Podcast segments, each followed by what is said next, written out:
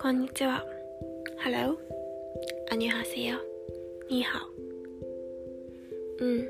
私の知っている挨拶はこれぐらいかな。私は今23歳。これからいろんな人に出会って、いろんなことを経験して、仕事で挫折したり、成長したり、どんな人生を送っていくんだろう。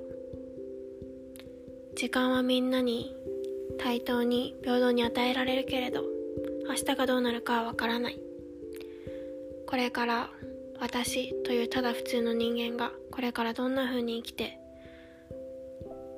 どんな人と出会えるのかただただちょっと記録してみようと思いました。